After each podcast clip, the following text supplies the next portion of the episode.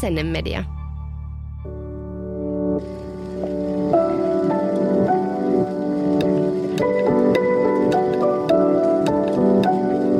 Aamukahvilla. Kaupallinen yhteistyö VSOY. Tämä on Aamukahvilla podcast. Minä olen Henrik Kreinman ja tänään käsitellään muun muassa hyviä neuvoja. Rakkaita terveisiä kuuntelijoille ja kiva, kun oot löytänyt kuuntelemaan. Kun löytää itsensä vauvavuoden keskeltä ja elämästä perheelämää saattaa ympäriltä löytää jos jonkinmoista neuvoa ja neuvojaa. Asiantuntijoita ja kokemusasiantuntijoita on pilvin pimein, mutta ketä kannattaa kuunnella, keneltä kysyä neuvoa ja kuka antaa hyvät neuvot. Me mietiskellään täällä myös lapsen tai vauvan ja aikuisen vuorovaikutusta ja tunnetiloja.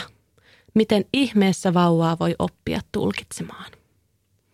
Mä oon saanut tänne vieraakseni henkilön, jota on itse asiassa toivottu vieraaksi podin ihan alusta lähtien. Tervetuloa kanssani juttelemaan kouluttaja, psykoterapeutti, kolumnisti, luennoitsija ja nyt myös lastenkirjailija Maaret Kallio. Kiitos. Todella kiva olla täällä. Ihana, kun tulit. Sä oot just julkaissut Välillä olet varpusni runokirjan, joka on tarkoitettu vauvan ja vanhemman vuorovaikutushetkiin. Mistä tämä idea tuli? No se on itse asiassa aika vanha idea. Eli silloin kun mun omat lapset, jotka on jo isompia, eikä enää pikkulapsia lähelläkään, niin olivat pieniä, niin silloin, silloin mä oon kirjoittanut ton ekan version. Ai jaa. Ja mä kirjoitin myöskin semmoisen uneen liittyvän, joka on tulossa siis myöhemmin. On niin kuin saman kuvittajan tämän Kati Vuorennon kanssa, joka tekee ihanat, ihanat herkät kuvat.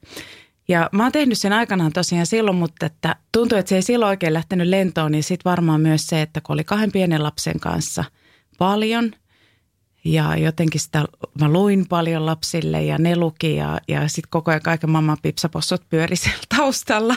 Niin varmaan mä jotenkin niin olin niin kyllästetty siihen aiheeseen, että, että sitten niin jäi, en mä mitenkään hylännyt, mutta mä sitten otin puheeksi tässä varmaan joku pari vuotta sitten, että VSOyn kanssa, jonka kanssa mä oon tehnyt monta tietokirjaa ja nimenomaan aikuisille – niin otin puheeksi sen, että mulla on pöytälaatikossa tällaisia, että mun tekisi mieli vähän tutkia niitä. Ja sanoin, että tutkija palaa.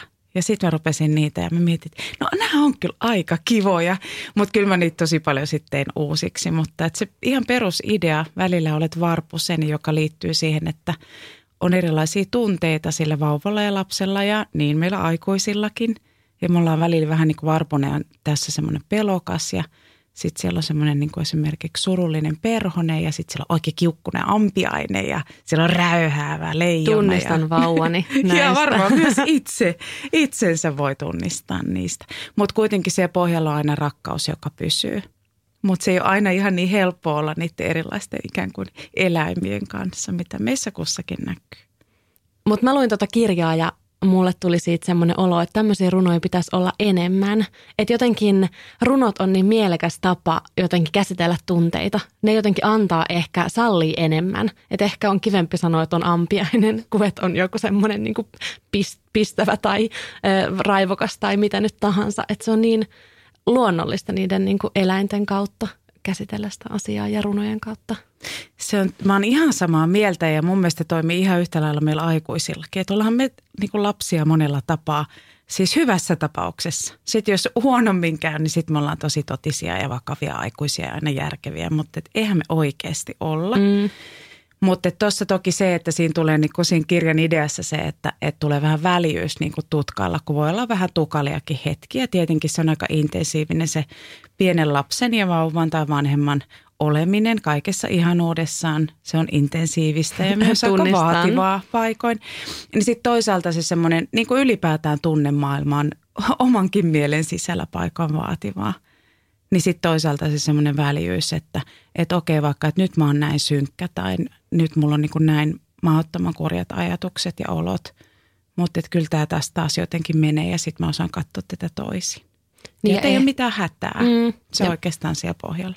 Ja kun mä luin niitä tekstejä, niin tuli semmoinen olo, että vaikka oli niinku rajuja tunteita, niin ne kaikki runot niinku salli ne tunteet. Että niitä ei tarvinnut laittaa kaikkea johonkin semmoiseen reippaaseen tomeraa hymyilevään muotoon.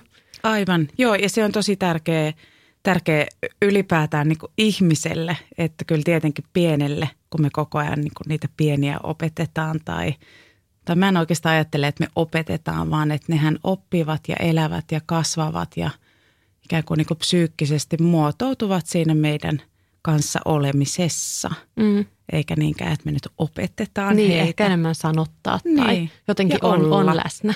Joo. Mun suosikki näistä oli näistä sun runoista tämä itkuaiheinen.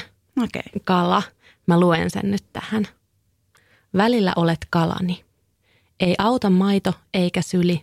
Illan itku vyöryy kaiken yli. Merellinen kyyneleitä, murheellisia väsyneitä.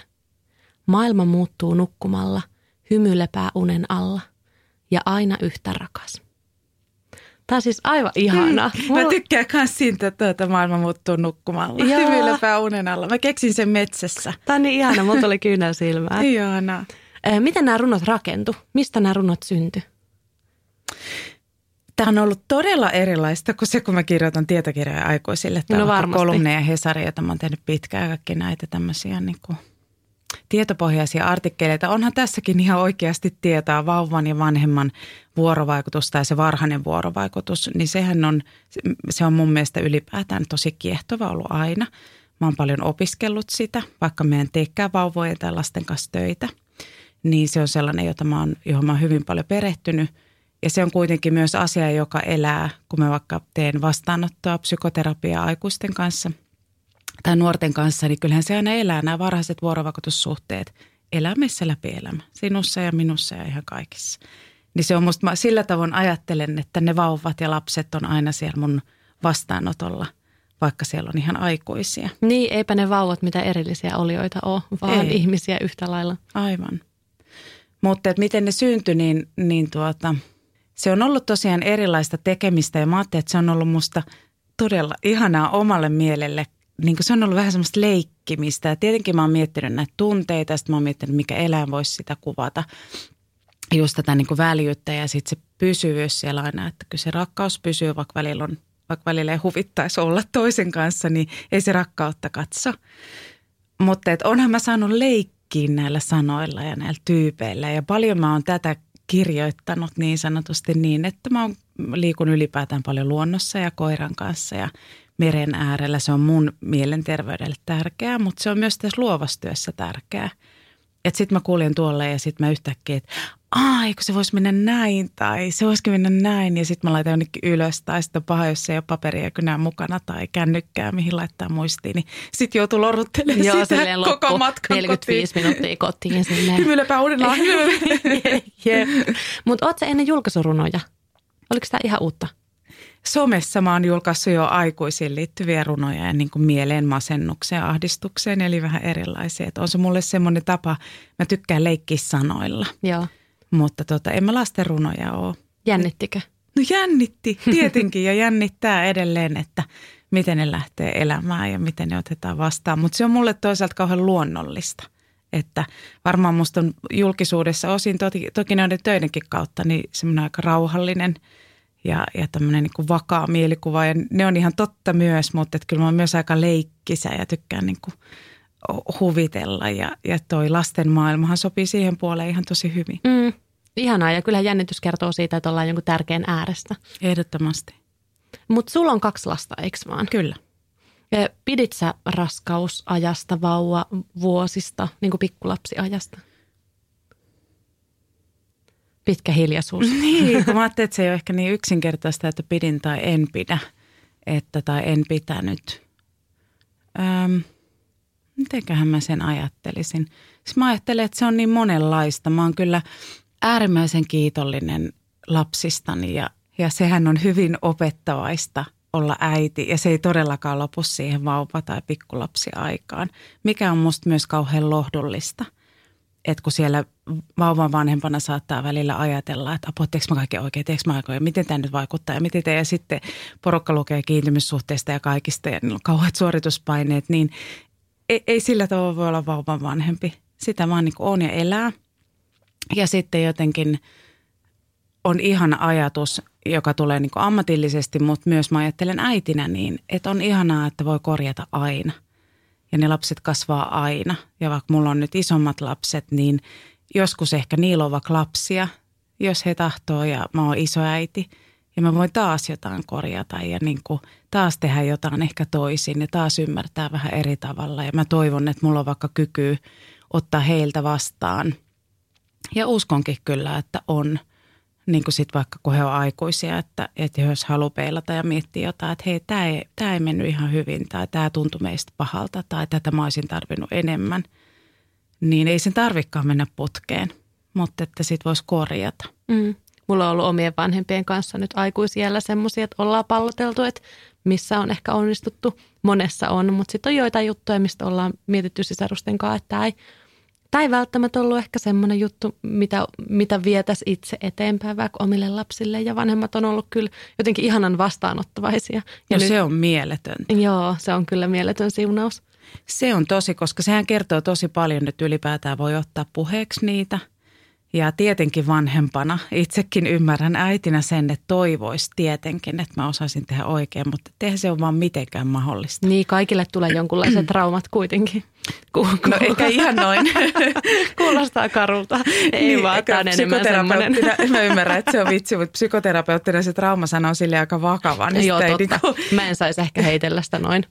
mutta siis sitähän tapahtuu, ei se ole niin vakavaa, mutta mä en varmaan heittää sitä noin. Mutta että puutteita jää kaikille, vaikka olisi tosi hyvääkin, se on ihan selvä. Joo. Ja sitten taas kyllähän vanhemmatkin on oman historiansa tuotteita ja heilläkin, heissäkin elää se, miten heidän kanssa on oltu ja millainen aika on ollut ja kaikkea. Niin ja kaikki yhteiskunta ympärillä ja Joo. millainen on ollut. Mutta kyllähän mä vaikka omalla vastaanotolla näen tosi paljon sitä, että vuosien aikana, että, että vaikka se, niin mikäli tulee vaikka nyt ahdistuksen, masennuksen tai on oikeasti jotain näitä traumakokemuksia tai tämmöisiä kehityksellisiä, eli että on kasvanut traumaolosuhteissa, eli hyvin vakavia juttuja. Ja sitten aikuinen, aikuisena haluaisi vaikka ottaa vanhemman kanssa puheeksi ja jotenkin tulee niin kuin – ehkä hereille enemmän siihen, että mitä se mulle oli tai mitä mä lapsena, niin jos on vaikka kasvanut päihdeperheessä tai siellä on väkivaltaa tai muuta, niin tosi usein valitettavasti käy myös niin, että se vanhempi ei pysty ottaa sitä vastaan, vaan että se hyökkää takaisin tai syyttää tai kieltää täysin. Mm, mikä Joten, on tosi ymmärrettävää, koska kyllähän varmasti niin myös se, osuu se on niin paikkaan. henkilökohtaisesti. Joo, mutta sillä tavoin ajattelee, että se on ihan super – jos vanhemmat pystyy sitä niin kuin ottamaan vastaan ja tekin olette sun perheessä pystynyt niitä sitten niin kuin jumppailemaan. Ja silti sinä tai minä me tehdään kuitenkin omat virhemme. Ja, jos me vähän, mulla on, mulla on semmoinen ajatus, ehkä mä ajattelin nuorempana ja jotenkin urani alussa, että minä muutan todella paljon. Ja sitten on ehkä tullut realismia ja niin kuin nöyryyttäkin ja armollisuutta, että jos tekee niin kuin jonkinasteisia muutoksia vaikka edelliseen sukupolveen ja taas tekee seuraava sukupolvi niin koko ajan siellä tapahtuu semmoista niin kuin hyvää muutosta. Ja se muutoksen tekeminen on kuitenkin oikeasti aika vaikeaa. Niin, varsinkin jonkun todella suuren muutoksen Kyllä. yhtäkkiä, Joo. vaikka on tietyn ajan kasvatti tai Just näin. muuta.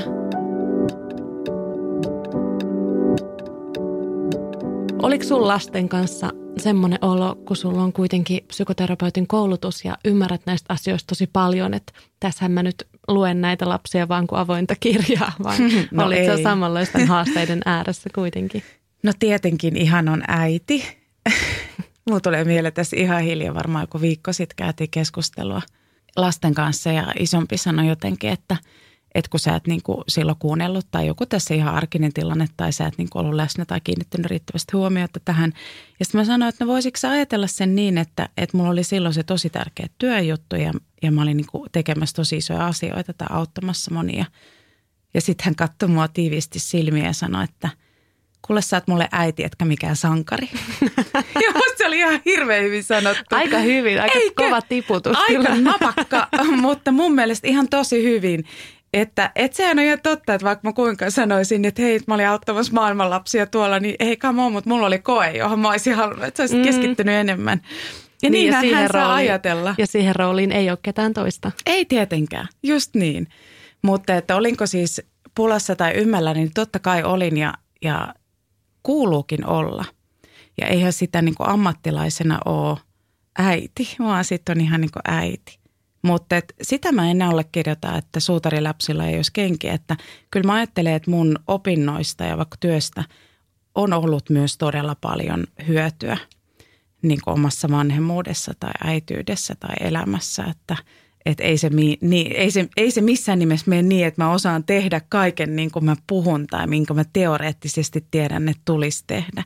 Ei tietenkään. Mutta onko mä hyötynyt siitä, niin kyllä ihan varmasti. Että mä luulen, että mä olisin ollut joissain kohin varmaan vaikka ehkä lepsumpikin.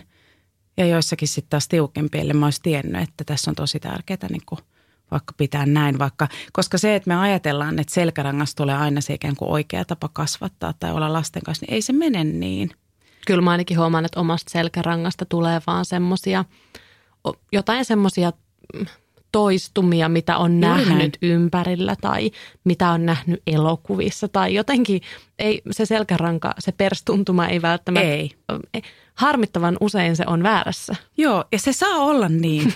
ja se on musta tosi tärkeää. Musta on ihana, että sä kuvaat tuota tavallaan semmoista epävarmuuden tilaa, joka itse asiassa sitten taas ihan tutkimusten näkökulmasta on todella hyvä – Eli tämmöinen niin kuin voidaan puhua vähän niin kuin levollisesta epävarmuudesta, niin kuin säkin kysyit tuossa, että osaisinko mä aina lukea mun lapsia kuin avointa kirjaa. Niin se olisi itse asiassa tosi huolestuttavaa, jos mä vastasin, että kyllä, että se oli kyllä meni aivan nappia aina. Koska kun kyse on kuitenkin erillisestä ihmisestä ja mullakin kaksi lasta, niin nehän oli aika erilaisia myös jo ihan vauvoina. Tietyt temperamentit, nämä biologispohjaiset temperamenttipiirteet näkyy meissä jo ihan vauvana – ja mä muistan, että mitä ykkösen kohdalla ajattelin, että aa näin tämä toimii, että jaahas lapset toimivat näin. niin sitten kakkosen kohdalla että ei se ollutkaan mikään lapset toimivat näin, vaan että no hänen kanssaan toimi Jep, tuossa se, kohdassa se yksi ja toimi, tuossa niin. vaiheessa. Joo. Jep. Mutta se on ihanaa. Se on musta jotenkin huippua, että ihminen on niin mielenkiintoinen ja niin jotenkin moniulotteinen. Ja että just vaikka kun katsoo ystäviä lapsia, kellä on jo useita lapsia perheessä, niin ne on yleensä keskenään aika erilaisia. Tai oikeastaan aina. Mä en tunne kyllä yhtäkään sisarusparia, ketkä olisi silleen, ovat, ovatpa niin kuin he jotenkin identtiset tai tosi tosi samankaltaiset. Aivan, ja mäkin olen nelilapsisen perheen kakkonen – Mulla on isoveli ja pikkuveli ja pikkusisko ja nämä kaksi nuorempaa on aika paljon nuorempia, meitä isompia. Me ollaan samoista vanhemmista kyllä. Niin kyllähän mekin, meilläkin on ollut monella tapaa erilaiset vanhemmat, vaikka meillä on ne samat vanhemmat. Ja mulla on lämpimät suhteet kaikkiin sisaruksia ja kaikkien kanssa on voinut jutella vähän eri tavoin toki, mutta siitä, että minkälaista vaikka lapsuutta meillä on ollut tai mikä on ollut vaikeaa tai mikä on ollut hyvää. Ja siinähän liittyy paljon myös siihen, että että vaikka mun isoveli ja mun kohdalla vanhemmat on ollut paljon nuorempia, heillä on ollut taloudellisesti erittäin tiukkaa, niin kuin ihan miltei köyhää. Ja sitten taas nuorempien sisarusten kohdassa siellä on jo vähän enemmän väljyyttä ja, ja niin kuin monenlaisia tekijöitä. Ja sitten taas, että mitkä piirteet siinä lapsessa on sellaisia, jotka to, jommalle kummalle tai molemmille vanhemmille on omista piirteistä tai historiasta johtuen vaikeita tai helppoja. Mm että samankaltaisuuksia tai erilaisuuksia. Mm. Mutta onneksi tuossakin voi kehittyä. Musta tuntuu, että no meidän vauva on nyt kymmenen kuukautta kohta, niin vaikka ensimmäiset kolme kuukautta oli semmoista, että enhän mä tunne tuota kaveria yhtään. Kolme kuukautta musta tuli semmoinen raja, että Se oli tuli semmoinen olo, että et mähän tunnen ton ihmisen Joo. edes jotenkin. Kyllä, kyllä. Ja siihen tulee vähän semmoista ennakointia tai erottelee itkuja. Tai, ja silti siellä säilyy tämä tämmöinen kokeileminen – mikä on sitten taas sieltä niin kuin tutkimusten näkökulmasta siinä varhaisessa vuorovaikutuksessa tosi tärkeää. Eli kun vauva vaikka itkee, niin sittenhän sitä, että hei, että onkohan sulla nälkä tai onkohan sulla niin kuin vaippa märkänä tai ootko sä vaan tylsistynyt tai tai tuu, kuulikohan se jotain, onkohan se jotenkin hätääntynyt. Mm. Ja sittenhän me vähän kokeillaan eri juttuja ja auttaisikohan tämä ja ai sieltä tulikin valtava röyhtäys, se olikin Joo. siitäkin se. tai yeah. että mikä ikinä, mutta että, että, että sehän on jatkuvasti ja myös meidän aikuisten kesken hyvä vuorovaikutus on ikään kuin vähän tämmöistä tanssia, jossa me yritän vähän päästä, niin kuin, että okei sä askellat noin ja oho nyt mentiin varpaalle okei sori mä vähän peruutan. Ja se on koko ajan tälleen aika niin kuin joustavaa, mm. eikä niin, miten musta luodaan paljon mielikuvaa, että pitää tietää tai että jokainen äiti tietää, joka on musta kauhean paineistava näkökulma. Että mä oon ainakin ollut tosi paljon hoomoillasena äitinä ja se on tosi hyvä – Musta tuntuu, että mä oon ollut pois. koko ajan hoomoillasena vaan. Ja mua, mua naurattaa, joku kysy multa joskus, kun vauva oli ihan pieni, että no nyt sä varmaan jo aika hyvin erotat, että mikä on nälkää ja mikä on, mikä on sitten mä oon se ei mitään hajua vielä. Aivan. Ja sitten myös saattaa olla sellaisia tilanteita, jotka on niinku koomisia, että saattaa vaikka leikittää ja nyt, ja nyt vaihdetaan vaippa ja sitten jossain kohtaa tajua, että tähän ei ole syönyt. Hmm. Että jotenkin on niin jotenkin kuormittunut, että ei myöskään välttämättä tajua, että aa okei, okay, tähän oli ihan niin kuin yksinkertainen Aivan. selitys. Ja sittenhän siinä on paljon sitä, että, että kuinka kuormittunut itse on, että silloin niin jos ajattelee myös, tota, että osasiksi me toimii silloin, kun lapset oli pieniä ja nyt on omat haasteensa tietenkin, niin ja onnensa, mutta että osasiksi mä toimin niin kuin tosi hyvin ammattilaisena, niin en, koska mä olin äiti ja olen. Mutta, mutta myös se, että, että silloin kun me ollaan itse aika hyvässä kuosissa ja me ei olla väsyneitä ja me ollaan jotenkin turvassa, niin kyllähän meidän kyky ylipäätään ymmärtää tai lukea toista ihmistä on parempi. Ja sitten taas kun me ollaan kovin väsyneitä tai itse pelokkaita tai kuormittuneita tai stressaantuneita, niin sitä enemmän sieltä lähtee tulee ikään kuin, niin kuin selkäytimistä niitä reaktioita. Ja nehän ei aina sitten olekaan niin tyylikkäitä. Tai ne ei ole aina niitä parhaita tai ne ei ole niitä, miten tulisi vastata. Mm. Ja sitten taas siinä on hirveän tärkeää, että siinä jotenkin säilyy semmoinen niin armollisuus, että okei, että, että vaikka, että olisi vaikka niin, että, että rupeaa niin kuin huutamaan tai hikeentyy tai rupeaa niin kuin ylisuojelemaan tai että mitä siinä kenellekin, niin kuin, että tuntee tavallaan itseen sinne, että mulle käy herkästi näin, kun mä oon tosi tiukilla. Mm. Ja jos siinä on se kumppani mukana tai toinen vanhempi, niin sehän on mahtavaa, kun siellä on yleensä vähän eri paikat, jotka on heikkoja. Että sitten siinä voidaan parhaimmillaan vähän vuorotella. Mm. Meillä on mun puolison kanssa tämmöinen oma meidän keskenäinen sääntö – että se, kenellä on lapsi, niin sille pitää antaa enemmän armoa. Että helppoa, niin kuin, että toinen huu, pitää sitä huutavaa lasta ja sitten siitä ulkopuolelta näyttää, että no miten Kyllä. sä nyt tolleen hermostut. Ja helposti ollaan tehty sitä, että – kun toinen vähän niin kuin ulkopuolisena lukee kirjaa tai pitää jotain vähän taukoa siitä vauvahommasta hetkittäin, niin sitten se toinen hermoilee sen huutavan paketin kanssa. Niin ulkopuolelta se näyttää niin siltä, että no eihän toi nyt, että lohdutaan vähän sitä nyt sitä pientä tyyppiä. Ihana sääntö. Siis ihan superhyvä. Ottama, ottakaa muutkin se käyttöön. Ihan tosi hyvä. Joo, ja, se, ja me ollaan myös sovittu, että siitä saa muistuttaa toista, että jos tulee silleen, niin kuin silleen, muistatko kelle piti antaa armoa, koska sitten on se, aa niin totta, että toi, toi paikka on haastavampi, Aivan. kun lukee kirjaa siellä jossain sivussa. Mä luin myös jonkun sun haastattelun ja siinä sanottiin näin, tai sä olit sanonut, että empatian väheneminen on tärkeä merkki, ei asia, josta pitäisi syyllistää itseään.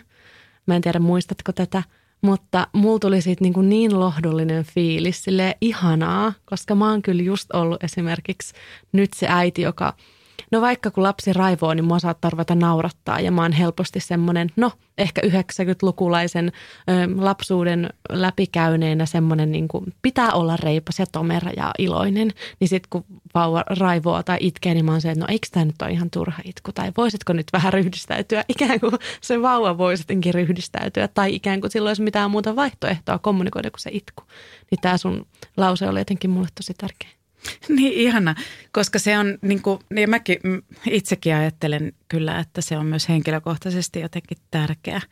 Se, että, että kun huomaa, että ei riitä tavallaan niin kuin itsellä jotenkin sitä niin kuin siimaa tai sitten, että eli niin kuin myötätuntoa tai kykyä jotenkin käsittää tai malttaa, niin no se on tietenkin vähintäänkin inhimillistä ja normaalia ja yleensä joka päiväistäkin mutta jossain määrin, mutta et myös sit se, että okei, tämä on aika tärkeä merkki jostakin. Että kyllähän sen, niin kuin, mä vaikka huomaan, että, että mun kyky sietää sotkua liittyy tosi paljon siihen, että, että kuinka väsynyt mä oon. Että sitten kun mä oon niin kuin paremmalla tuulella ja mä tuun kotiin ja siinä on 15 kavereiden kengät ja reput ja muut niin kuin eteisessä, niin mä oon, voiko kiva, täällä on kiva, täällä on kaverit kylässä ja voi vitsi ja onpas hauskaa. Ja sitten on vähän erilaisiakin päiviä. Totta.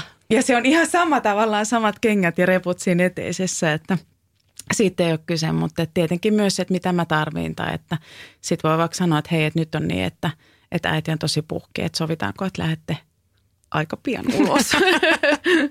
Ihan jos tämmöinen diplomatia säilyy. Mutta onhan se sitten pienelle lapselle, joka ei ole vielä ehkä tunne äitiään tai vanhempaansa sillä lailla, että se pystyy olla silleen, no niin, äiti on väsynyt nyt. Niin on se aika pelottavaakin, jos samaan tilanteeseen tulee kaksi ihan erilaista reaktioa. Vai onko se pelottavaa? Niin mä, mä huomaan, että, ja mä siis moiti sua, vaan mä huomaan, että mihin mä jään niin kiinni, että ehkä, ehkä ei pelottavaa, mutta ehkä hämmentävää. Ja sitten tässä on Ja sitten toisaalta kauhean luonnollista. No joo, Et ehkä pelottavaa on vähän liian jotenkin suuri sana. niin, kun ajattelee, että sit jos vaikka maitolasi kaatuu tai joku, niin joskushan sitä, no näitä sattuu ja korjataan pois. Ja sitten tuosta, mitä, mitä ihmettä, että, että se on niin kuin kauhean selkeä, mutta että et, et siinä mun mielestä, joka on ollut mulle myös äitinä, joka tulee taas täältä ammattilaisen puolelta, tosi tärkeä ajatus edelleen ja se liittyy myös psykoterapiatyöhön, se liittyy parisuhteeseen ihan tutkimusten kulmasta ja sitten tähän lapsen ja vanhemman vuorovaikutukseen ja sinne vauvan ja vanhemman vuoro, varhaisen vuorovaikutukseen. On tällainen niin kuin virittäytyminen siihen vuorovaikutukseen tai toiseen. Eli huomaatko että mitä toisessa tapahtuu tai että huomaa vaikka, että toinen kiukkunen tai, tai se on vaikka jotenkin suuttuu tai jännittynyt – ja, ja sitten, että miten se vanhempi pyrkii siihen jotenkin niin kuin liittymään, että vaikka onko se sille, että voi että, että jännittääkö sua tai mikä siellä oikein on. Tai sitten, että onkin, että lopeta nyt tuon jännittäminen, että ei tässä ole mitään jännittämistä. Mikä saattaa ihan hyvin joskus tulla, vaikka se niin tyylikkästi olekaan tehty. Ja kaikki varmaan tietää, että noin ei saa tehdä. Ja totta kai sellaista tapahtuu. Mutta se, mikä siinä on nyt se kolmas kohta, joka on musta kaikkein paras, on se, että mikä on merkittävää – taas sitten vaikka tämän turvallisen vuorovaikutuksen kannalta on se, että miten sitä osataan korjata. Eli se, että menee pieleen, ei ole mikään merkki mistään. Se ei myöskään erottele vaikka näitä turvattomampia suhteita turvallisemmista suhteista. Ja nekään toki ei ole joko tai, vaan tosi pitkä skaala. Vaan se, että kyetäänkö me vaikka huomaamaan, että okei, että nyt mä vaikka, jos on isompi lapsi, niin nyt mä vaikka sanon niin tomerasti tai niin napakasti, että toinen vaikka vähän pelästykin – tai vaikka jotenkin pahoitti mielensä tai loukkaantui. Ja kestääkö mä jotenkin sitten sen, että ensin hän höntsäili, mä reagoinkin siihen liian voimakkaasti ja sitten mä satutin mun lasta siis, tai pahoitin mun lapsen mielen. Ja pystyykö mä sen kanssa vanhempana niin jotenkin toimia, että hei, että – että nyt äiti huomasikin, että sun tuli tosi paha mieli tai sanoksi äiti liian kovaa tai hei anteeksi. Tai että, mutta että edelleen mä oon sitä mieltä, että ei saa vaikka lyödä, että tämä on ehdottomasti kiellettyä, vaikka harmittaa tai mitä ikinä. Eli se korjaaminen on tärkeintä ja siinä se, että se yhteys palaa. Eli se, että se yhteys katkee tai me ei ymmärretä tai toista ei käsitetä tai tulee riita tai katkos, se on täysin normaalia. Mutta että mä ajattelen, että semmoinen keskeinen virhe tapahtuu, ja nyt virhe on hyvin jyrkkä sana, mutta tapahtuu just siinä, että mä ajatellaan, että ei saisi tulla näitä väärinymmärryksiä tai meidän pitäisi aina tajuta tai meidän pitäisi jotenkin mennä ne tilanteet smoothisti ja se ei vaan todellakaan mene niin, eikä se ole ratkaisevaa. Ja ihan sama sitten vaikka parisuhteen puolella tai vaikka tutkimuksissa näkyy näissä psykoterapiasuhteissa – että kun psykoterapeutti ei ymmärrä tai, tai jotenkin ohi tai käsittää väärin tai jäsentää väärin, niin pystyykö aika pienistäkin signaaleista huomaamaan, että, että hei nyt mä jotenkin niin kuin menin pieleen. Ja että mitä susta se on toki niin kuin erilaista ja hyvin semmoista hienovaraista työtä, mutta että, että mitä tässä tapahtuu ja miltä se mahdollisuus tuntua. Niin tämä on musta kauhean lohdullinen. On, Miltä se sulle kuulostaa? Musta tuntuu, että, että kivi vyöryy sydämeltä pois silleen, että tohon mä ehkä pystyn. Kyllä. että niin kuin siihen mä en pysty, että mä en aina oli, niin kuin, että mä aina reagoisin järkevästi, eikä kyllä kukaan pysty. Ei. Ja jos siihen niin kuin pyrkii, niin sittenhän siinä tilaa tavallaan koko ajan vaan epäonnistumisia. Että jos on tavoitteena ikään kuin vaikka se, että mä olisin aina lempeä ja ymmärtäväinen äiti. Niin se on tavallaan kauhean ihanaa, mutta höpön höpö. Se ei ole niin mahdollista. Mutta jos mä pyrin, jos mä vaikka pystyn pääosin ole aika – lempeä äiti ja sitten mä osaan korjata hyvin. Mä vaikka on itse aika nopeasti niin kuin hikeentyvä, mutta et vaikka saatan niin kuin napakasti sanoa jostakin. Mutta sitten taas mä, mä on tosi hyvä korjaamaan ja tosi hyvä vaikka pyytämään anteeksi ja joskus vähän pitkin hampaikki, että että nolottaa ja on vaikeaa, mutta sanon, että tein väärin. niin, niin tota, sehän opettaa sitten taas isommille lapsille myös tosi paljon että siitä, että et hei, että nolkin menee koko ajan hommat pieleen. Mutta ei se mitään, niin meille ihmiselle käy. Sitten me voidaan korjata, sitten me voidaan ymmärtää, me voidaan palata yhteyteen ja me ollaan ihan turvassa, vaikka hommat ei menekään putkeen. Toi on lohdullista.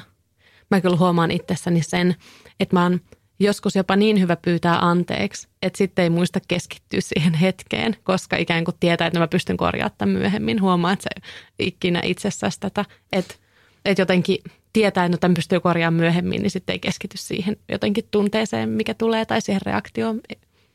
Mä Saat se, sä kiinni? En. Kerro, no, kerro joku vaikka esimerkki, niin saan paremmin kiinni. Mitähän? No joskus mä oon saanut mun perheenjäseniltä palautetta siitä, että sä oot niin hyvä pyytää anteeksi, että toi on ihan epäreilu, että sä saat käyttäytyä siis siinä sun tunnetilassa, miten sä haluat, koska sitten sä pystyt oikeasti aidosti sydämestä pyytämään aika nopeastikin anteeksi. Ja se tuntui heistä niin kuin epäreilulta. Aivan, joo, nyt mä saan paremmin kiinni.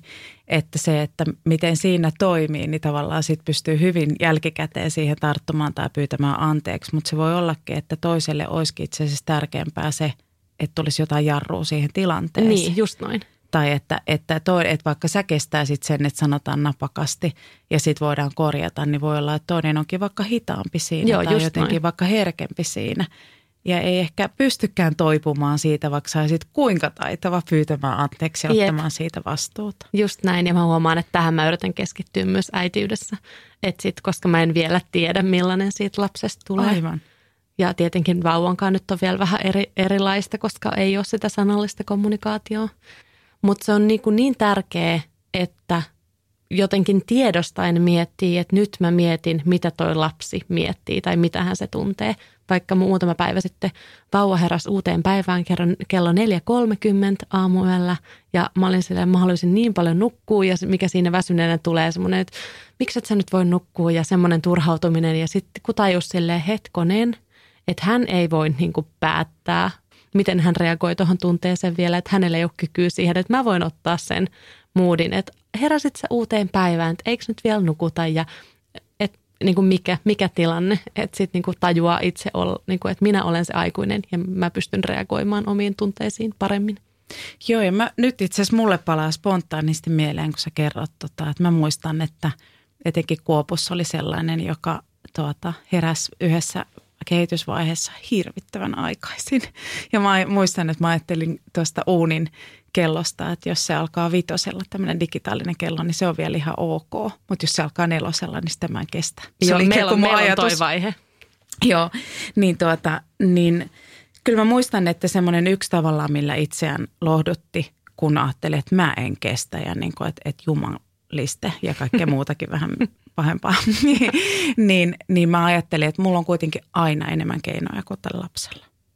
Ja siinä on jotain semmoista niinku rauhoittavaa, että, että okei, tämä on tiukkaa, tämä on väsyttävää, mutta että mulla ja meillä aikuisilla on aina enemmän keinoja kuin sillä lapsella. Ja se keino voi joskus myös tarkoittaa sitä, että vaikka sanoo jollekin toiselle, että nyt mä en pysty ja mä en jaksa. Että sekin on keino – että, että voiko joku ottaa tätä mun paikkaa vähäksi aikaa. Ja, ja vaikka se olisi nyt se yksi aamu tai yksi ilta tai yksi yö tai mitä ikinä, mutta että, että se on musta hirvittävän tärkeää, etenkin näiden pienten kanssa ja vauvojen kanssa ja myös pienten lasten kanssa, että niin kun siinä on paljon rikasta ja ihanaa siinä vaiheessa, niin se on myös intensiivistä ja työlästä. Ja ne on ikään kuin lyhyellä hihnalla ne lapset, niillä on paljon tarpeita – niin on hirveän tärkeää, että sillä vanhemmallakin on paikkoja, jossa vanhempaa kannatellaan. Että vanhempi ikään kuin saa mennä kapaloon tai syliin. Tarkoitan ihan metaforisesti tai konkreettisesti. Eli että onko semmoista niin kuin turvaa, mitä meidän yhteiskunnassa ja meidän ajattelussa oikeasti pitäisi haastaa enemmän, että me jaettaisiin enemmän sitä vanhemmuutta ja se ei ole mikään yksilösuorituslaji, vaan että onko lupaa, sisäistä lupaa täällä oman mielen sisällä, mutta myöskin siinä lähipiirissä tai ehkä jos siinä on isovanhempia tai kumppania tai kavereita tai mitä ikinä, tai vaikka ostettua apua. Että niin et, et mä kuuntelen myös niitä omia tarpeita tai vaikka vähintäänkin silloin, kun on ihan puhki, niin mun ei tarvi yli yrittää, vaan että et, et nyt, nyt mä oon niin tiukilla, että mä en millään jaksa vastata tämän vauvan tarpeisiin. Ja se on ihan ok.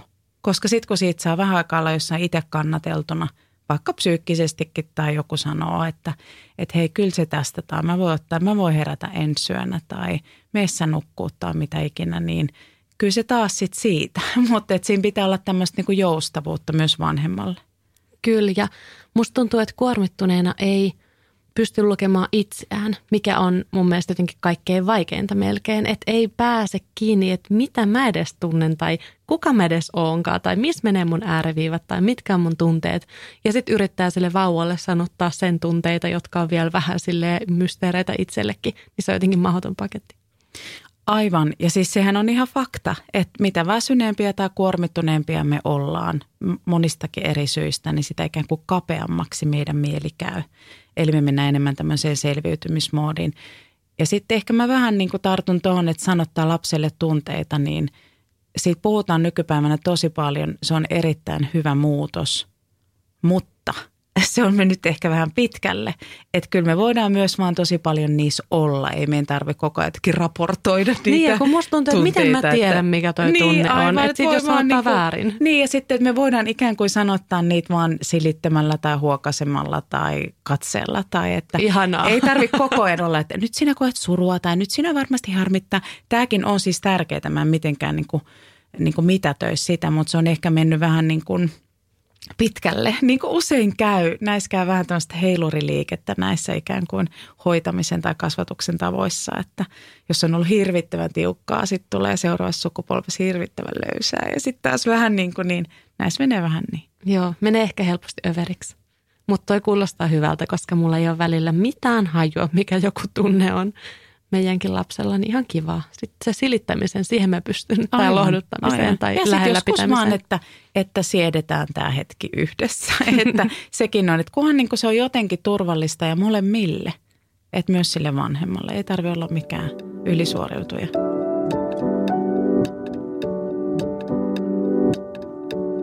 Mutta mennään noihin neuvoihin, mistä puhuttiin, että käytäs niitä vähän läpi – Millaisissa asioissa sä koit pikkulapsiarjessa tarvitsevassa apua tai neuvoa? No ihan varmasti. Mulla on toinen lapsi syntynyt keskosena, niin se on ollut tosi erilaista.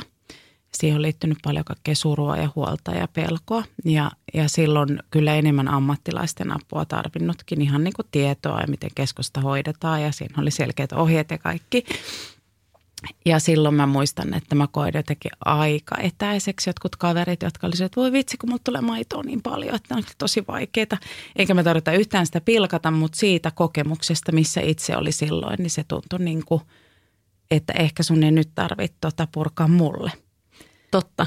Että vaikka siis se on ihan, ihan, niin kuin, ihan niin kuin relevantti juttu varmasti jollekin, en, en sitä sano, mutta että ehkä se tietyllä tavalla niin kuin jotenkin säilyttäminen, että missä, missä paikassa toi toinen on nyt. Niin, niin varmasti siihen niin kuin ihan siihen keskosuuteen ja kaikkeen siihen, niin kuin siinä on ollut paljon myös selviytymistä tietenkin. Mutta että sitten mulla on se onni, että mun näissä läheisimmissä ystävissä on mun alan ammattilaisia paljon – ja se on suoraan sanoen aivan super, kun on voinut aikanaankin tehtiin vaunulenkkejä niin, että meillä oli vauvat siellä, siellä tuota, rattaissa tai jos isommat oli jossain kerhossa, niin, tuota, niin, niin sitten käveltiin ja sitten mietittiin ja käsiteltiin niitä asioita, ei tietenkään ammattilaisena, mutta pysty myöskin käyttämään niitä kaikkia termejä ja tietoa ja puhumaan ikään kuin sillä kielellä, joka on mulle ominaista ajatella. Mm.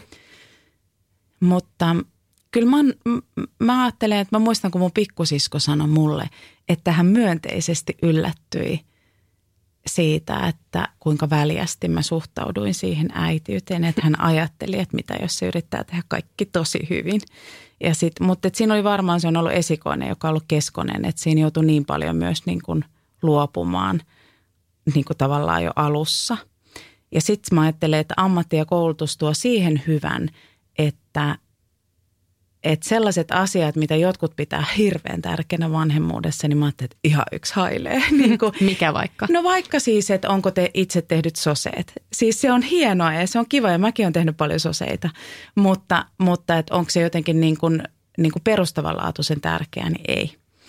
Tai että mitkä vaipat tai joitain niin tällaisia. Että kauhean, Totta tuommoisen niin käytännön. Joo ja hyvin semmoista niin teknistä mm. suorittamista ja miten kaikki pitää olla tosi tietyllä tavalla. Tai että et, et noi on tärkeitä, mä en mitenkään taas mitätöisi sitä, mutta että, mutta, mutta että ne ei ole kauhean keskeisiä sitten taas sen kannalta, että millainen, miten hyvin vaikka se lapsi joskus voi tai miten hänen mielenterveyteensä siellä kehittyy tai vaikka mikä merkitys on hänen niin kuin turvallisuuden tunteelleen, joka on sitten taas sen mielen kannalta kaiken A ja O. Se liittyy sitten taas oppimiseen, se liittyy taas kykyyn niin kokea myötätuntoa muita kohtaan tai luomaan suhteita tai tällaisia, jotka ei ole vauvaiessa keskeisiä, mutta joskus on. Mutta kyllä mä muistan vaikka, että mä kävin esikoisen kanssa vauva muskarissa – Ja, ja mä kyllä silloinkin nauroin mun ystävälle, että mä varmasti tarvitsen tätä enemmän kuin vauva. No niinhän se usein menee. Ja siis sehän on aivan ok, mutta ei missään nimessä ollut kyse siitä, että nyt kehitän lapsestani supermusikaalista. Niin. Ja hänelle on pakko soittaa kotona vielä Bachia kolme tuntia, että hänen aivoalueensa kehittyvät optimaalisesti. Niin ei tällaisia. Mutta sitten taas mä olin molempia lasten kanssa kotona, että molemmat olivat kotona. Isompi ei mennyt hoitoon, niin – niin tota, ei taas kakkosen kohdalla tullut mielenkään lähteä mihinkään muskareihin, että, että, niin, niin kuin, että sellaiset tavalla ne ytimet on aika selkeät, että mikä on tärkeää. Niin ja mäkin olen vähän niin kuin mielessä jakanut nämä silleen, että on niin kuin tärkeät asiat, niin kuin, että rakastaako sitä lasta tai kokeeko se olonsa turvalliseksi. Ja sitten sitä äitiyttä tai vanhemmuutta voi lisäksi harrastaa. Että haluuko niin kuin ostaa niitä soseita vai tehdä ne itse tai ha- onko sitten minkälaiset kurahousut tai jotain tällaista, mikä ei ole olennaisinta todellakaan, Joo. vaan vähän niin kuin harrastus. Tosi, tosi hyvin, todella hyvin ajateltu, koska nimenomaan se, että totta kai niin, niitä saa miettiä, eikä siinä ole missään nimessä mitään pahaa. Mutta sitten taas, että jos on vaikka jotenkin tiukka tilanne tai elämässähän tapahtuu paljon muutakin kuin ne vauvat. Siellä voi itse sairastua tai meilläkin on ollut, kun lapset on ollut pieniä, niin isoja kriisejä lähipiirissä, niin kuin vakavia sairastumisia tai jotain, niin niin sitten taas, että mis, mitkä niin kuin, missä mä voin säästää energiaa, jotta sitä riittää sinne, missä se on kaikkein tärkeintä. Niinpä. Ja sitten jossain toisessa kohdassa taas niitä paukkoja on enemmän ja sitten voi hio ihan vaikka kasvattaa persiljat kiite. Ja se on tosi ok, mutta se ei ole pakko. Joo ja sitten niinku helposti sitä, mä huomaan, että menee myös siihen keskusteluun, että sitten niitä, ketkä harrastaa sitä vanhemmuutta, niin sitten on silleen, että no onko toi nyt olennaista tai muuta. Jos ikään kuin siihen suhtautuu sillä lailla, että se ei ole tärkeintä ja että kaikkeen ei tarvitse tehdä näin, vaan silleen sallivasti, niin silloinhan se on ihanaa, jos ihminen keksii tämmöistä mielekästä tekemistä vauva-arkeensa. Mutta mä en ehkä kans itse ole ollut semmoinen vanhemmuuden harrastaja, että mä huomasin, että missä mä oon tarvinnut eniten neuvoja, niin on ehkä semmoiset – onkohan tämä nyt itsekkäästi sanottu, itseäni koskevat asiat, että miten mä pysyn täysjärkisenä vanhempana, miten jotenkin mä, mä säilytän jotenkin mielenterveyteni niin tässä kaikin keskellä, että mä pystyn olemaan niin kuin hyvä vanhempi. No ei kai se nyt ole Ei, herranen aika. Kun on niin tiivisti sen lapsen kanssa ja, ja pienen kanssa, niin sehän on aina lapsen etu. Ja mun mielestä itse asiassa nostat nyt tosi tärkeitä asioita, että välillä mä ajattelen, että kun puhutaan vaikka siitä, että miten pitää hemmotella itseään vanhempana, sekin on taas ihan kivaa, mutta se ei ole kauhean olennaista. Mutta sitten taas, että kuuleeko, että miten mä pidän huolta itsestäni – tai että vaikka just että onko mä turvassa tai koeks mä, että, että mulla on myös hetkiä, jolloin mä voin hengähtää. On se sitten vauvan kanssa tai itekseni tai mikä se kellekin on. Mutta enemmänkin, että mennään tänne niin kuin tarvetasolle, että mitä mä tarvitsisin. Ja niin ihana kuin joku kasvohoito voi olla, niin se ei välttämättä ole se, mitä mä tarvitsisin, vaan se voisikin olla jotain ihan muuta. Että musta on ihan äärimmäisen tärkeää ja hyvinvoiva aikuinen sataa aina lapsen laariin – että se on niin kuin hirveän musta tärkeää miettiä. Et mä muistan itse, kun lapset on ollut pieniä ja mä oon aina liikkunut. En mitään kilpailu liikkunut, vaan läpi elämäni liikkunut, niin kuin juossut ja jookannut. Ja ne on mulle myös tapaa ennen kaikkea hoitaa mielenterveyttä, mutta myös kehoa. Ja sitten muistan, että oli semmoinen vaihe, kun mä kävin sunnuntai-iltaisin jookassa jossain vaiheessa ja, ja, tota, ja sitten pienempi oli sitä mieltä, että, että hän ei halua, että äiti lähtee. Ja sitten se osui mulla kyllä jotenkin, että niin kuin kauheeseen syyllisyyspaikkaan, että voinko mä nyt lähteä, enkä mä ja vähän mennä tulla uhmaakin, että minähän lähden ja että oli vaikeampi lähteä ilman uhmaa. Ja sitten mä muistan jotenkin, että, että joku semmoinen, muista ihan semmoisen eteishetken, että mä ajattelin, että, että mä lähden tämän syyllisyyden kanssa. Että sitä syyllisyyttä ei tarvitse saada pois – että, että se osuu tietenkin, kun se pieni on siinä, että äiti ei voi mennä joogaan, vaikka hän jää siis isänsä kanssa, eli vähintäänkin yhtä hyvän vanhemman kanssa, ei ole mitään hätää mihinkään suuntaan. Ja niin sitten toisaalta myöskin osoittaa lapselle sitä, että – että mä kuulen sen, mutta tämä on äitille tosi tärkeä juttu. Ja sitten mä tuun parin tunnin päästä takaisin ja, ja, tota, ja sitten me taas jatketaan. Sitten taas äiti on täällä ja eihän lapsella ollut minkään maailman hätää tietenkään. Mutta et myös se, että, mä sen, että siinä ehkä se selkäranka, että jos mä olisin ihan selkärankaa kuunnellut, niin siellä olisi syyllisyys sanonut, että jää kotiin, kun lapsi tarvitsee. Mutta sitten mä kyllä niin tiesin ja myös koin, että mä tarvitsen sitä – että mulla on tämä mun oma hetkeni, jolla mä meen vaan ja mietin jotain miten tämä asana tehtiin. Ja sitten mä tuun takaisin, eikä välttämättä nyt edes mitenkään superlatautuneena ja sen jälkeen pystyn antamaan kaikkeni lapsille, vaan kuitenkin vähän enemmän latautuneena. Niin ja helpostihan sitä ajattelee, kun saa sitten jonkun tunnin hetken jossain kasvohoidossa tai missä nyt ikinä, että sitten pitäisi tulla jotenkin uutena ihmisenä, kun ei se nyt se tunti se siinä ihan paketissa mennä, ihan joo. kauheasti ratkaise. Ja ehkä toi on vähän semmoinen somekuvakin yep. tietyllä tavalla, että tällä jaksaa taas viikon, niin, niin se on tosi kiva tauko ja se on tärkeä, mutta et ei se tarkoita sitä, että siinä on taas tavallaan lasku perässä, että nyt sun pitää hymyillä viikko putkeen kotona. Jep. Niin ei. Niinpä. Noista neuvoista kun miettii, niin mä oon ehkä kaivannut itse enemmän niin kuin keskusteluapua nimenomaan ja keskustelu, niin kuin ei edes mitään apua, vaan ihan vaan keskustelua. Joo. En niinkään ehkä neuvoja. Mä olin ehkä semmoinen – mm, äitiyteen valmistautuja, että mä googletin hirveästi. En silleen fanaattisesti ja silleen tunnen niin kuin aika hyvin, että mitkä on luotettavia sivuja ja mitkä ei, mutta mulle oli niin kuin tärkeää valmistautua siihen, että mä ne käytännön asiat oikeastaan niin kuin selvittelin aika paljon itse. Et kun on niin hirveästi tietoa saatavilla, niin sitten se oli mulle myös semmoinen, että että mä haluan tietää nämä itse. Mä en nyt halua kysellä muilta. Mä tiedän, että jotkut on saanut tosi paljon irti siitä, että kyselee läheisiltä kaikista. Niin mä huomasin nimenomaan nämä Eh, ihan tämmöiset tekniset seikat, että missä lapsi nukkuu ja, ja minkälainen hattu sille laitetaan, niin musta oli kiva niin kuin itsekseni niitä pohtia. Mutta sitten se keskustelu oli, on niin kuin se ollut tässä kautta raskausajan ja lapsiajan, että sitä mä kaipaan niin, kuin niin paljon. Se on totta. Mä niin kuin samaistun kyllä tuohon äitinäkin ja niin kuin sanoin noista vaunulenkeistä ja, ja silloin keskoslapsen vanhemmuudessa niin oli toinen – äiti, joka on edelleen mun ystävä, jonka kanssa tavattiin sairaalassa. Ja, ja tota, si, siitä me jäätiin ystäviksi. Ja sitten taas siinä vaikka se, että, että joskus pysty itkeä yhdessä tai jotenkin sanoa, että tästäkin mä joudun luopumaan. Tai vaikka niin kuin ei voinut imettää, koska lapsen oli pakko saada ruokaa. Et, ja sitten taas imu ei vaikka, ei ole jaksamista siihen imuun. Ja semmoisissa kohdissa, että joku tulee sanoa, että kuule, kyllä se, kyllä se imetys on kaikki kaikessa ja siinä se varhainen vuorovaikutus syntyy, niin, niin se on musta tosi julmaa. Vaikka mä oon ihan samaa mieltä, että siinä on tosi tärkeitä juttuja, mutta että kyllä mä ajattelen jo tuon omankin kokemuksen kautta, että siinä pitää olla enemmänkin tilaa kuunnella ja ymmärtää – ja, ja jotenkin olla sitä niin kuin, jotenkin tietyllä tavalla just tätä tilaa ja armoa. Ja sitten taas, että mulle oli hirveän arvokasta, että, että jotenkin, että joku vaikka validoi, eli jotenkin niin kuin tietyllä tavalla salli tai sanoitti sitä vaikka, että, että kuinka, kuinka ihana niin kuin, tai nätisti vaikka vauvaa voi sillä pullollakin syöttää. Että eihän se pullovauvakaan ole missään telineessä kolmen metrin päässä, vaan ihan yhtä lailla se on tässä syykyssä ja sitä voidaan sitten syöttää. Ja se on tärkeämpää kuin vaikka se, että väenvängällä yritetään imetystä, joka ei syystä tai toisesta ole mahdollista. Eli kaikki niin kuin tällainen, että siellä on niin monenlaisia juttuja ja vauvan vanhemmat on tosi herkkiä. Että mä ajattelin, että sitä pitäisi niin kuin suojata. Että siellä tietenkin – jos tarvii neuvoja ja kunhan ne neuvotkin on semmoisia kuulevia ja kyseleviä tai heitä kokeile tätä tai, mutta mä muistan, että mulle vaikka yksi tosi hyvä neuvo oli, kun neuvolatäti sanoi, että, että keskosen kohdalla, että nyt on varmaan ihan vaan paras siirtyä kokonaan pulloruokintaan ja unohtaa tämä niin kuin imetysjutut, että, että ne ei ole varmaan tässä tärkeitä. Ja se oli tietyllä tavalla semmoinen luvan anto, että okei, surullista ja harmillista ja sitä piti käsitellä, mutta – mutta että joku muu on nyt paljon tärkeämpää ja sitten toisessa kohdassa menee toisella tavalla.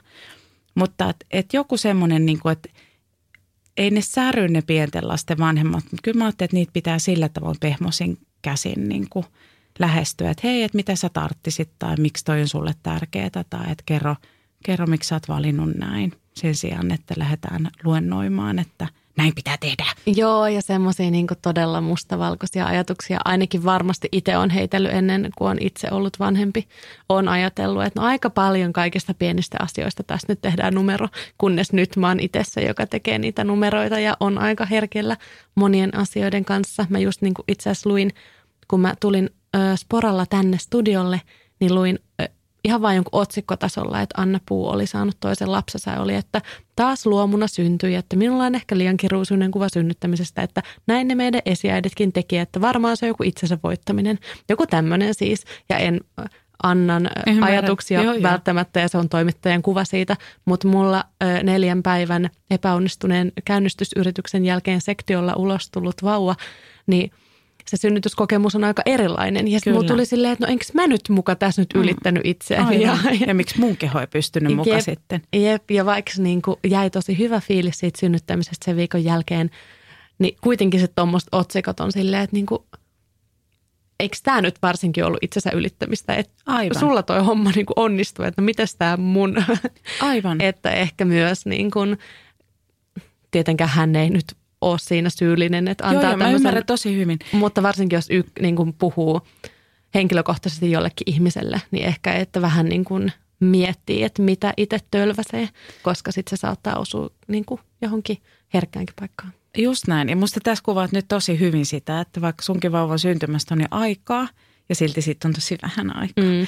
Mutta että, että siitä on aikaa ja ei tietenkään, tässä ei ole mikään ongelma Anna Puusta, vaan, yep. vaan niin kuin se, että, että on ikään kuin lause tai joku, että niin kuin mä, mä muistan vaikka itse, että, että kun jotkut, joskus ammattilaisetkin, mutta ehkä vähemmän ammattilaiset, että jotkut äidit vaikka puhuu, että kyllä synnytys on voimaantumisen kokemus ja siinä voi kokea orgasmit ja kaikkea. Jokaisen naisen pitää synnyttää, jotta saa kokea voimaantumisen. Ja mulla on vaikka ollut toinen synnytyksistä ihan tosi erilainen. Ja sitten toki mun työn puolesta mä tiedän miljoona muuta muuta erilaista tarinaa, että se mun on vaan niin kuin ihan tosi pieni juttu.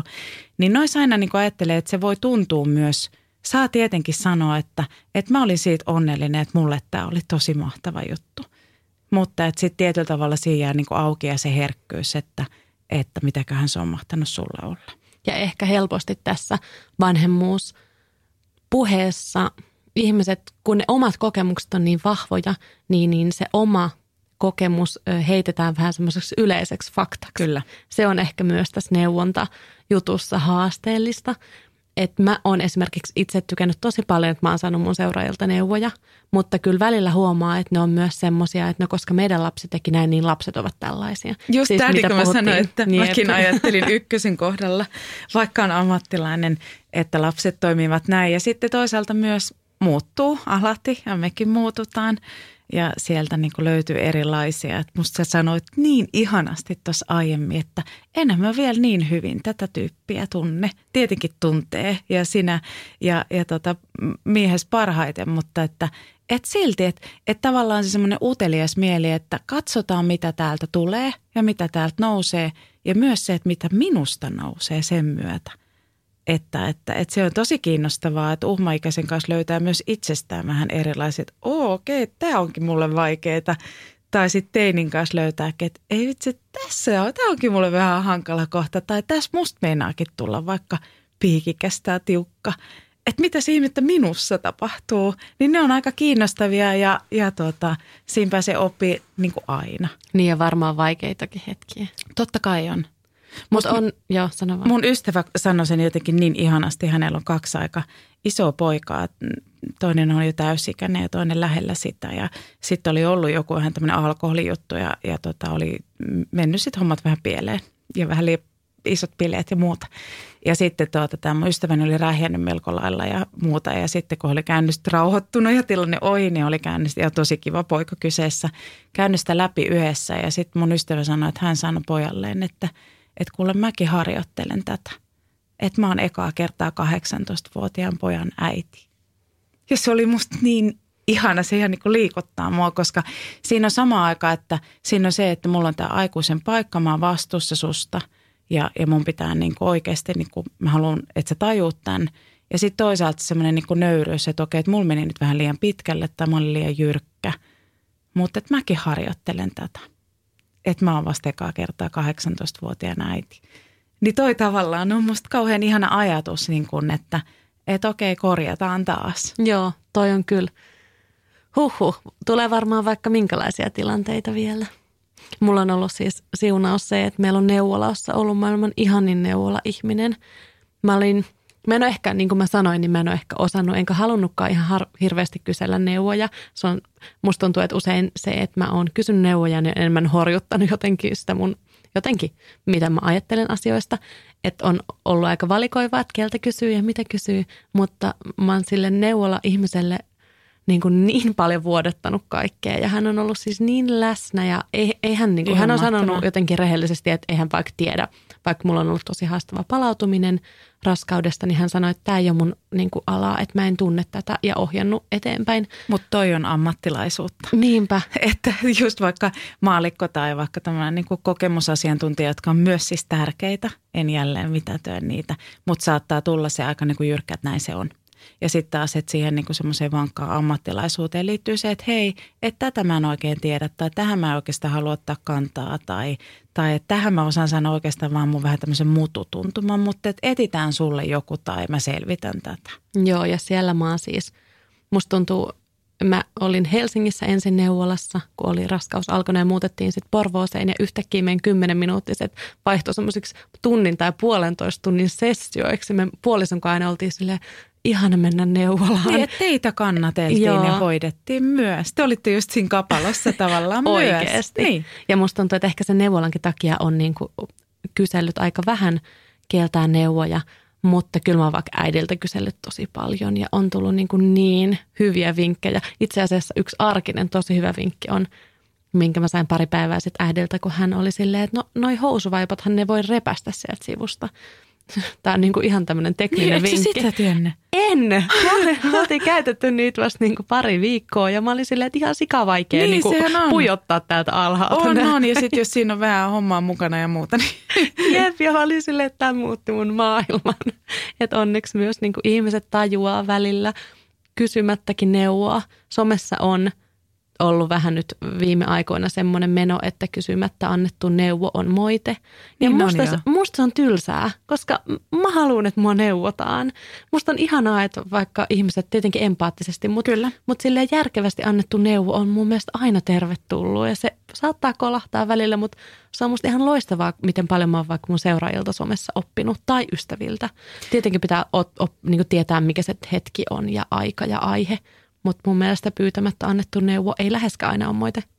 Joo, mä oon samaa mieltä. Et mä oon kiinnittänyt ihan samaa ilmiön huomiota, että ehkä, ehkä siinäkin on joku, että se on vähän niin kuin käynyt taas heiluriliikkeenä vähän toisessa ääripäässä ja kyllä se sieltä sitten taas tasaantuu, mutta, mutta joku sellainen, että pitää olla niin valtavan varovainen suhteessa toiseen ja pitääkin olla niin kuin sensitiivinen – ja semmoinen niin kuin herkkä. Ja sitten taas, että kun menee vähän liiaksi, niin musta on vaikka ihanaa, kun joskus joku laittaa mulle somessa sitten jotain niin kuin aika napsakkaakin palautetta ja sitten mä yritän vastata kuitenkin ystävällisesti tai ihan nätisti, ellei se jotain ihan hävytöntä, mutta että niin tosi usein sitten just yksi laittoi, että sun kalenterissa on tällainen ja tällainen, minä pidän tästä. Ja sitten mä oon No sitten mä vastasin, että hei kiitos palautteesta ja tota, että, että nämä on kyllä vähän vakavia nämä, tai en noin sanonut, mutta tavallaan, että mä ymmärrän sen, että ne on vakavia ikään kuin nämä kalenteriasiat. Ja sitten hän vastasi, että, että laitonpa kyllä aika, aika kovasti, että, tota, että ehkä olisi voinutkin laittaa pehmeämmin. Niin tietyllä tavalla se luotto siihen korjaamiseen, koska sittenhän siitä jää vaan hyvä fiilis. Ja sitten taas toisaalta, että, että kyllä meillä pitää myös olla, ja tämä ei tietenkään tarkoita, että me ylitän ketään ilkeyteen – mutta kyky vähän niin kuin suodattaa, että mitä me saadaan. Niin kuin sä hyvin musta sanoit, että mahtavaa, että saa neuvoja. Ja sitten voi niin kuin tietyllä tavalla vähän niin kuin kuulostella, että mutta otaks mä tätä? Tai että se voi olla, että mä kokeilen tätä ja katsotaan, että toimiko se meillä. Etenkin silloin, kun puhutaan jostain ihan käytännöistä ja, ja että, että miten, niin kuin, missä sä nukutat tai millä sä saat tai mikä toimii tai mikä ei, niin, niin niissä voi niin tehdä kokeiluja. Ja sitten voi todeta, että okei, ei toiminut meillä. Mutta kokeilussa ei voi epäonnistua. Niin se Niinpä. on sillä tavalla musta aina myös mielen kannalta jotenkin ihana. Mm. Ja musta tuntuu, että ehkä kaikessa vuorovaikutuksessa niin kuin tommosessa, että saa joltain läheiseltä tai ei-läheiseltä neuvoja, tai on se sitten niin kuin, että minä ja vauva vuorovaikutamme, niin semmoinen jotenkin, että pysyy jotenkin avoimena, ehkä silleen, että ahaa, voin oppia tässä uutta. Että se on jotenkin molemmin puoleista. Se ei ole mitään semmoista, että aikuinen nyt vuorovaikuttaa vauvan suuntaan ja että se on yksi suuntaista. Joo, ja toi on to, todella hyvä pointti, että, että se nimenomaan on mikä yksilölaji. Että meillä tosi usein, mä jopa luennoilla, perheluennoilla käytän semmoista kuvaa, missä mulla on ihastuttava isä ja vauva näiden molempien luvalla. niin, että, että me yleensä katsotaan vaan sitä vanhempaa siinä, jonka silmät siinä loistaa. Ja hän on niin tosi mainistunut. Siinä on kyllä ihana vauvakin, jonka silmät loistaa ja heillä on ihan mahtava kontakti. Mutta näin lähtökohtaisesti, niin me tässä ajassa ja yhteiskunnassa tosi usein niin kun mietitään vanhempinakin tai katsotaan, että miten tuo äiti toimii tai oi, että hän tekee hienosti tai hän on iloinen tai hän on sitä ja tätä. Oikeasti meidän pitäisi katsoa sitä matchia.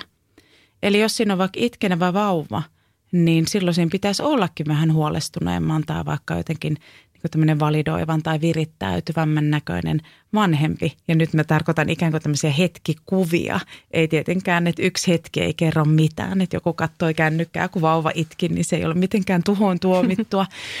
Mutta että, että me ei voida katsoa sitä niin yksilönä, että toimiiko vanhempi nyt jotenkin mahtavasti ja onko hän super.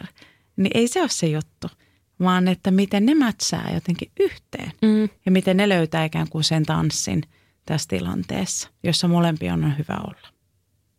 Mutta me ollaan puhuttu tästä niinku hyvistä neuvoista ja, ja loistavasta housuvaippavinkistä ja, ja muusta tällaisesta, mutta muistatko jotain konkreettista niinku surkea vinkkiä, jonka olet saanut? No tietenkin näkyy vähän eri sukupolvet ja ajat ja mielipiteet ja just niin kuin sanoit musta hyvin aikaisemmin, että se mikä jollakin on hänelle totta, niin sitten tulee herkästi yleistynyt totuus.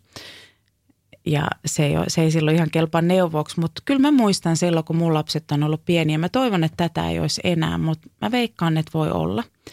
Oli sellainen, että, että joku sanoi, vähän iäkkäämpi sukulainen, että, että ei saa pitää noin paljon sylissä, että ne tottuu siihen. Uskomaton neuvo. On, mutta se ei ole mitenkään tavaton – että, että se ajatus tavallaan, semmoinen vähän vanhakantainen ajatus siitä, että jos me hellitään tai pidetään paljon lähellä ja sitä ajatelee vaikka keskosta, niin sehän on ihan tutkittua tai kenguruhoito ja kaikki tällainen, mutta että, että sen mä muistan, että se ei herättänyt mussa mitään syyllisyyksiä tai muuta, vaan ennemmin se, että jumaan kekka, et tiedä mistään mitään. Mutta kyllähän ne siitä lähtee, mutta sitten toisaalta, että jos ajattelee niin kuin – jo pientäkin, ihan jo niin kuin vauvaa ja, ja sullakin on tuommoinen niin miltei vuoden ikäinen, niin ajattelee sitä, niin kyllähän siellä on kuitenkin myös, siellä on kaksi ikään kuin koko ajan. Et toisaalta se, että, että miten tuoda niin kuin lähelle ja miten tuoda turvaa ja tätä suojaa ja yhteyttä, mutta sitten toinen, vähintään yhtä tärkeä asia on se, että miten mennään tutkimaan maailmaa – ja lähdetään poispäin. Nostaa omille jaloille, ensin ryömitään, sitten kontataan ja sitten kun jotain liian jännää tullaan takaisin vähän tankkaa ja rauhoittumaan. Eli se vanhempi on enemmänkin tämmöinen turvapesä. Mutta on todella tärkeää, että me myös osataan päästää irti ja että me voidaan myöskin, ja se voi olla siis viisi minuuttia joskus, kun on ihan pieni, mutta tosi tärkeää myös se, että maailma on hyvä ja maailma on turvallinen ja sitä kannattaa tutkia ja etsiä ja sä pystyt, sä osaat. Että sillä tavoin niin kuin en noudata sitä neuvoa, en ikinä, että täällä pidä sylissä, ne tottuu siihen. Mutta ehkä se, että, että päästä niin kuin vapaaksi, kun ne tähtö liikkuu, niin sitä kannattaa kyllä miettiä. Ja sitä teemaahan sulla on tuossa kirjassakin. Jotenkin musta tuntuu, että myös sanotat sitä semmoista lapsen erillisyyttä vanhemmasta myös kauniisti. Kiitos Maaret, että olit juttelemassa mun kanssa. Kiitos kovasti. Tämä oli oikein mainio keskustelu. Joo, kello vaan. Kello vaan vieri eteenpäin ja mulla olisi ollut miljoona lisäkysymystä, mutta mennään tänään nyt näillä.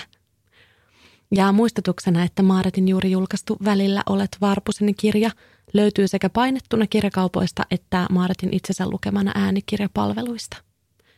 Ja kirjan on kuvittanut herkästi ja leikkisesti eläinkuvin Kati Vuorento, josta olikin tuossa aiemmin, aiemmin jo puhetta. Ja ne kuvat on oikeasti niin, niin kauniita ja tunnelmallisia, että varmasti – myös miellyttävät aikuista, ei, ei ainoastaan lasta. Ja ne kuvitukset ja se kirjan taitto on sillä lailla hienosti koko aukeaman kokoisia, että ne tekstit ja kuvat pääsee hienosti oikeuksiinsa. Uskallan tätä kyllä lämpimästi suositella. Mä, ja me aiotaan ainakin lukea tätä pienen kanssa.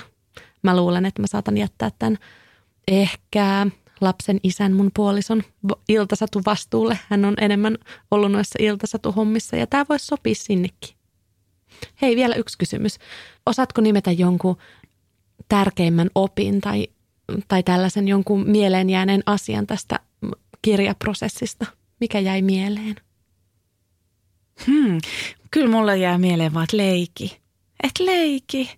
että leikin niin aikuinenkin leiki ja, ja leiki sen lapsen kanssa. Ei tarkoita, että tarvii rakentaa kaikki maailman leikojutut, ellei se oma juttu, mutta että hupsuttele, mokaile, korjaile ja, ja hömpsöttele ja tanssi ja musisoi ja mikä ikinä on sun tapa leikkiä. Tai niin kuin mä leikin sanoilla, niin leiki.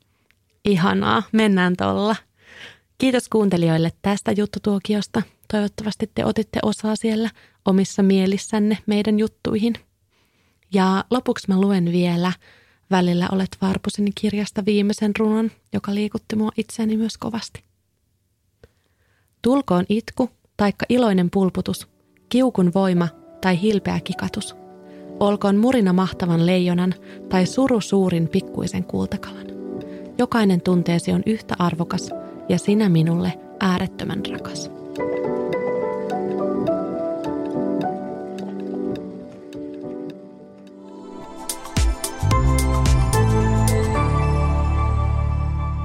Asennemedia.